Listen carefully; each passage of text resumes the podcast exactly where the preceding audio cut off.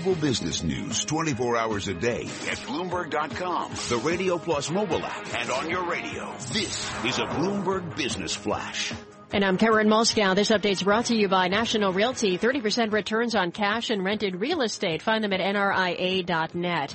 U.S. stock index futures are following oil prices lower with investors shunning risk worldwide as Asian markets reopen to join a global sell-off. We check the markets every 15 minutes throughout the trading day on Bloomberg. S&P E-mini futures down 39 points. Dow E-mini futures down 326. NASDAQ E-mini futures down 93. That's down 2.3%. DAX in Germany is down 2.9%. CAC in Paris down 4%. FT100 down 2.4%. 10-year treasury up 30, 30 seconds. The yield 1.56%. NYMEX crude oil down 4 and a quarter percent at $1.17 to $26.28 a barrel. COMEX gold up 3.5% or $42.10 at 1236.70 an ounce. The euro, a dollar thirteen forty two. The yen, one eleven point three eight. And that's a Bloomberg Business Flash. Tom and Mike. Uh, Karen, uh, thanks so much. I just sent out Unicredit and Deutsche Bank charts, both banks, as a proxy for European banking. Breaking down now, Unicredit very close to new lows. Deutsche Bank not quite there yet, 13.35 euros on the European quote with the intraday 13.03. But, uh, you know, there we are. We just heard Steven Major will be with us tomorrow from HSBC with a yield 1.57%. William Lee with us, working with Willem Buiter at Citigroup, and he has such a storied career at the IMF uh, that I, I think I want to digress here and talk about Lagarde's new mediocre. She looks like a genius, or I should say, she and Blanchard in the PhD. She looks like an like optimist. yeah, yeah, well, there's that too. But the idea of a new mediocre, how do you filter that with your IMF experience? You know, it used to be that the IMF were considered the stormtroopers. They were the ones who went around enforcing what was supposed to be the right policy. The new mediocre also applies to the IMF. I'm sorry, I'm to say. As much as a genius as I think the world thinks Lagarde and Blanchard were, um, they have also lowered the standards by which policymakers are judged. They got to be tougher. They got to be tougher because they're, they're allowing too many concessions, especially in the euro area. What was the problem in the Looking euro area? Ukraine, it was Greece, it was structural, and they and, and the standard IMF program is you put in structural reforms, and everyone knows at the IMF it takes five to ten years before those structural programs take hold.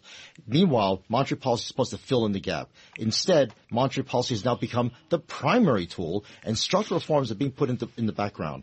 Every time Draghi makes a speech, he says, "I'm waiting for you guys to use the time I'm buying you." He needs the IMF to get its back. And he, he's got to get the IMF back there and say, you got to do the structural reforms. And instead, the IMF says, oh, take your time. We understand it's a hard thing to do. Mm-hmm. You're going to have a lot of unemployment. And guess what? You're going to have a lot of political unrest. Well, that's exactly why it is that you put in these reforms at a time when you try to get the economy to be more efficient. But everybody loves uh, Madame Lagarde, but nobody in Italy, nobody in France is listening to her. They're not going to make policy based. I mean, you can get the IMF in there, but it's not going to change anything. It might change it for Greece because they need the IMF's money, but if you're not going to the IMF to borrow, you're not going to follow their prescriptions. And that's why when I was on the U.S. desk at the at the IMF, it was considered the most prestigious job in, in the IMF because you were dealing with the top economists in the world. But it's also the most useless job because the IMF says, "Thank you very much, goodbye."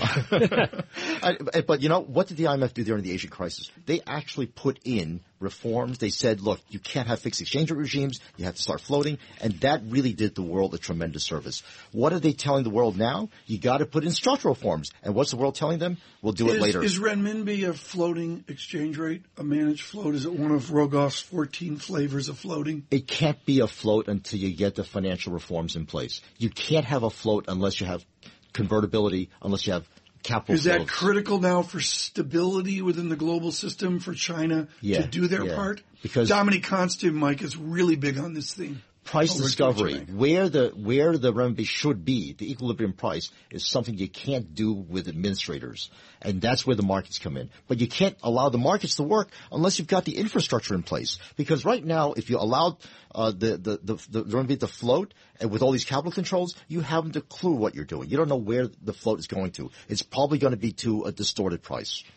Do we have any idea of, uh, well, how tied to the uh, macroeconomy of China is the renminbi. Uh, that's a, that's a great point, Mike. That's a great point.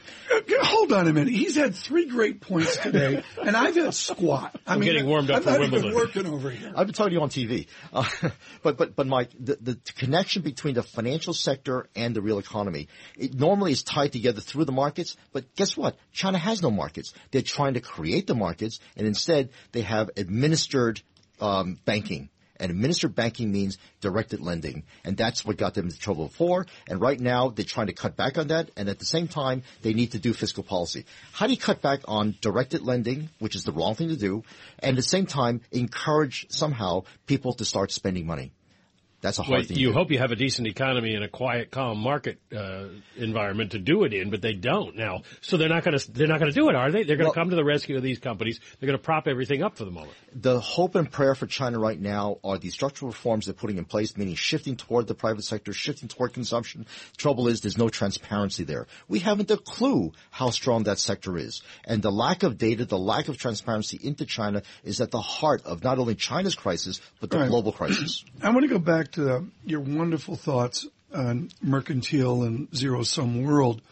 If it's a zero sum world, the take, the, I got to get the language right, the takee within it is the United States. They're going to take our growth. They're going to take our marginal You sounded rents, like Donald et cetera. Trump there, yeah, I am. I, but, I but use I use that metaphor because I want to be provocative, and, and, and but it's true.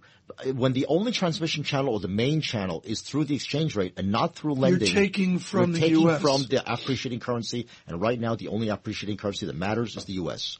That means you got to grab the U.S. growth. We don't have much to grab, right? We've got two two percent GDP growth, maybe three percent domestic demand, yeah. but for the for, but for a small open economy like Sweden, Well, that's a lot. Quickly, Michael Hartnett over at Bank of America Merrill Lynch making a lot of waves on some form of new collegial agreement called a new Plaza Accord. Where are you and Buiter on this? Absolutely not. Absolutely not. I, I think the worst thing you can do is to have policymakers coordinate exchange rates.